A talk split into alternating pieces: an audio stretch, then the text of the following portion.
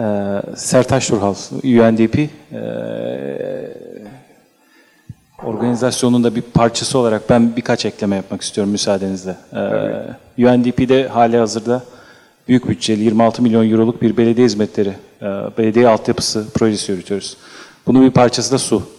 Ee, Hatay'da bir hali hazırda atık su arıtma tesisi inşaatı yapıyoruz ve bitmek üzere. Ee, hanımefendi az önce hani bu kadar olumlu şeyler oluyor nasıl anlatıyoruz? Doğru olumlu şeyler oluyor.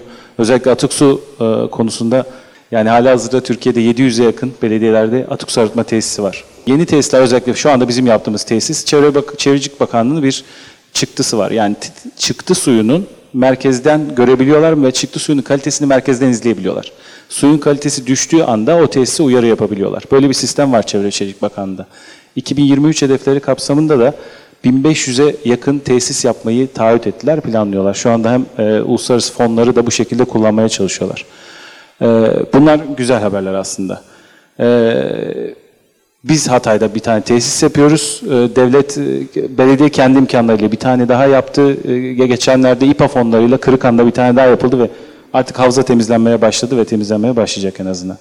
Yani benim benim katkım şu, güzel şeyler oluyor, yapmaya çalışıyoruz. Biz de, özel sektörde, siz de, devlet de. Ee, belki büyük resmi görmekte zorlanıyor insanlar ya da devlet de aynı şekilde. Ee, aslında hedefleri net koyup, Türkiye'de 1500 tesis ihtiyacım var. Evet, 1500 tesis ihtiyacı varsa buna ne kadar sürede ulaşabiliriz? Buna 50 senede de ulaşabilirsiniz. Buna önümüzdeki 5 senede de ulaşabilirsiniz. Ee, yapılan tesislerin kalitesi önemli tabii. Ya şöyle, yani çalışan 600 tesisin, yani hali hazırda olan Ergen Havzası'ndan bahsettik. Orada bir tesis yapıldı yeni 2 yıl önce. Bitti, atık su arıtma tesisi çalışmıyor. Mesela bu çok önemli bir nokta galiba. Hani sürekli elektrik harcadığı için ya da yatırımı para. Hani dolayısıyla yani katı atık yönetiminde de öyle bir şey var ya. Hani evet onları dönüştürebiliyoruz ama dönüştürmek nasıl bir su kaybı, nasıl bir elektrik kaybı?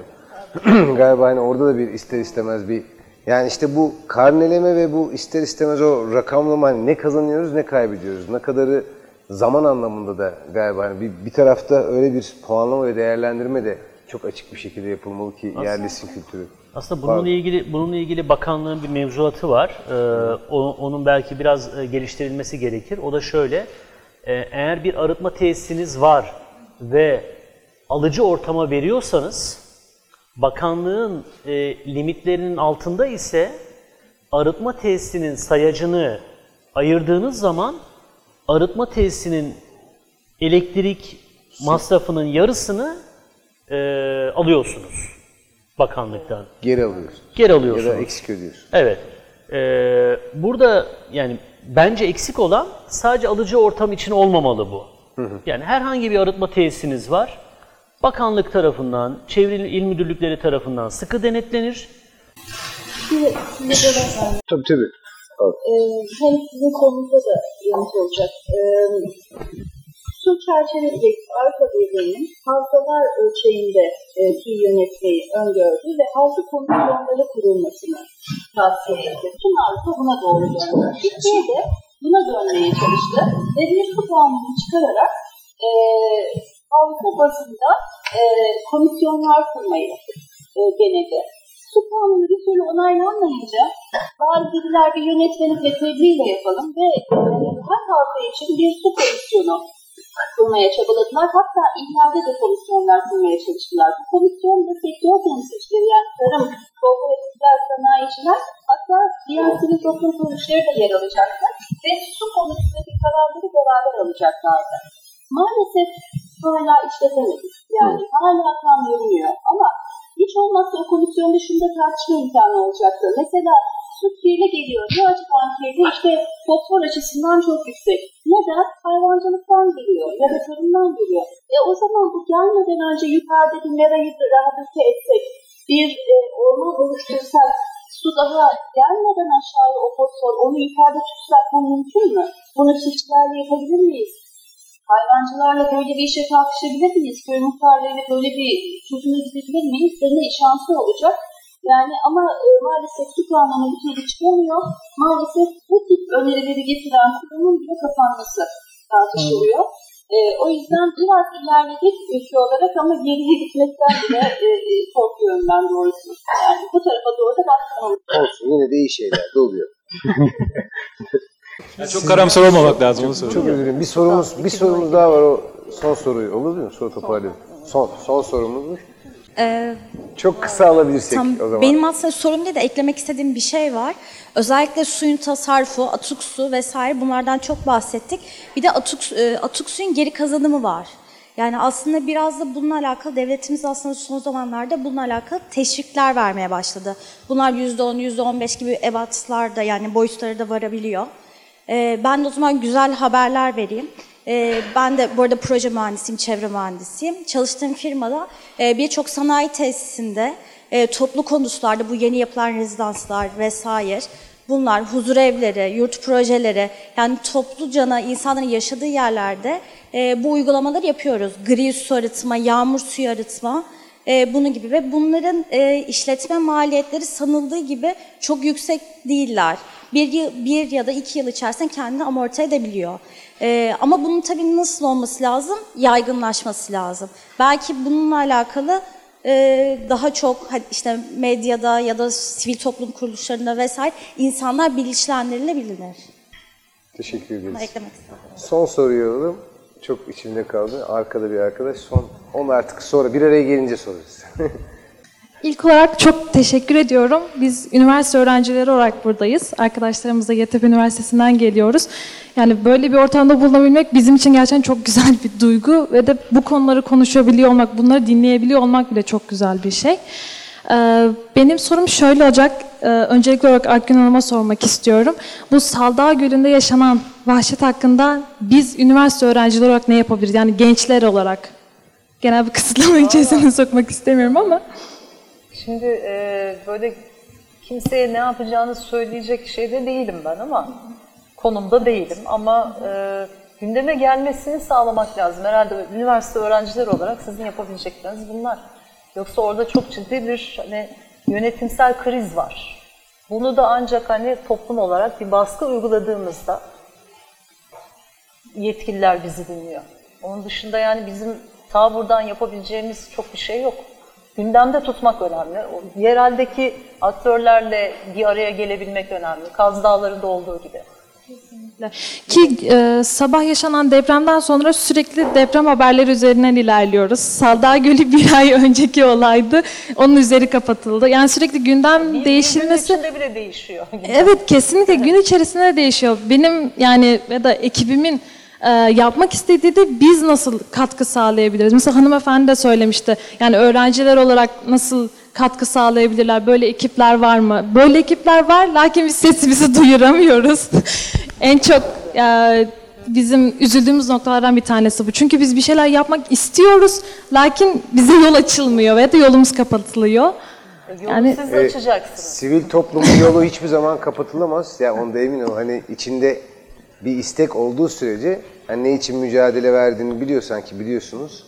e, kapanmaz çünkü şey de var ya mesela şu anda iklim e, krizi için biliyorsun e, Atlas, Selin iki tane Türkiye'den temsilci arkadaşlarımız var. Greta işte okulu, işi gücü, aileyi bıraktı, dünyayı geziyor.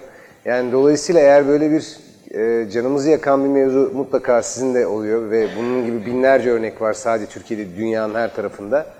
Ya, dünkü konuşmasını belki takip etmişsindir e, zirvede Birleşmiş Milletler e, Greta'nın, zirvesinde. Yani dolayısıyla aslında sadece bizim için değil, dünya için böyle bir problem var ve bu hepimizin problemi olduğu için burada konuşuyoruz. Ee, sizin e, özellikle nesilde Z kuşağı artık hatta alfa kuşağı diyelim. Ondan sonra onlar için de bence çok acayip bir fırsat var özellikle bu çağda. Çünkü artık sınırlar yok. Artık her yerden birbirinize ulaşıp bir arada olabiliyorsunuz. Greta'ya bugün özelden mesaj attığında karşılık verebilir filan. Öyle öyle bir durum var. Yani dolayısıyla bir şeye dikkat çekmek istediğimizde Selin mesela Kaz Dağları'ndaki meseleye İsviçre'de bir zirveye katıldığında Greta'dan rica ederek dikkat çekti ve o videoyu çekip bir anda herkesin duymasını sağladı Kaz Dağları'nı. Sonra Kanada Büyükelçiliği bununla ilgili çalışmalar yapmaya başladı ve yani insanlar harekete geçti. Yani sadece o değil tabii birçok etki. Yani dolayısıyla aslında hayallerle sınırlı. Kimse bizi o tarafta sınırlayamaz aslında. Teşekkür ederim. Rica ederim. Çok arkada bir son sorumuz varmış. Çok özür diliyoruz. Süremiz. Kusura bakmayın. Sabaha kadar oturabiliriz. Gerçekten. Ee, teşekkür ederim son soruma izin verdiniz. Ee, Estağfurullah. Öncelikle katılımcılara bu zor mekana e, gelişleri için teşekkür ediyorum. Ee, çünkü zor bir yer, merkezi bir yer değil. Tabii toplantı her yerde yapılmalı fakat e, belki e, farkındalığa daha çok ihtiyacı olan yerlerde öncelik verilebilir AVM yerine. Birkaç şeyi hızlıca sormak ve söylemek istiyorum. E, kolaylaştırıcı olarak siz e, yapılacak tesisler, arıtma tesislerinin e, çevreye verebileceği zarardan bahsettiniz ama şeyde e, arçelik yetkilisi beyefendiye de bu soru yöneltilebilirdi.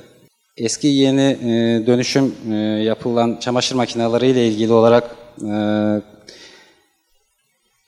dönüşüm e, daha e, su tasarruflu bir sistem e, yoksa e, yeni üretim mi daha bir yandan da daha su tasarruflu yöntem bu konuda da bilgi verirse sevinirim.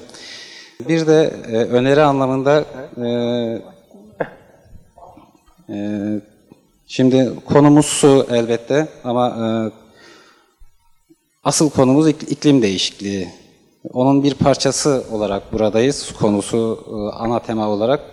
İklim değişikliği e, içerisinde karbon ayak izi söz konusu. Burada e, e, karbon ayak izinin, karbon emisyonlarının e, yüzde 70 küsüründen sorumlu olan bir hayvancılık sektörü söz konusu. E, ve e, tarım alanlarının e, yaklaşık yüzde 80'i civarı e, da bu anlamda kullanılmakta. E, ciddi bir öneri anlamını gelme, geldiğini düşünmüyor musunuz artık vegan beslenmenin diye sormak isterim. Ee, biz e, ürünleri tasarlarken daha az enerji tüketen ve daha az su tüketen e, ürünler olması konusunda özen gösteriyoruz. E, ayrıca konuşmamda da ifade ettim. 1995 yılından beri Avrupa'da, 2001 yılından beri de Türkiye'de bu konuda e, regülasyonlar var. O regülasyonların zaten e, altında e, ürün e, yapmak e, mümkün değil.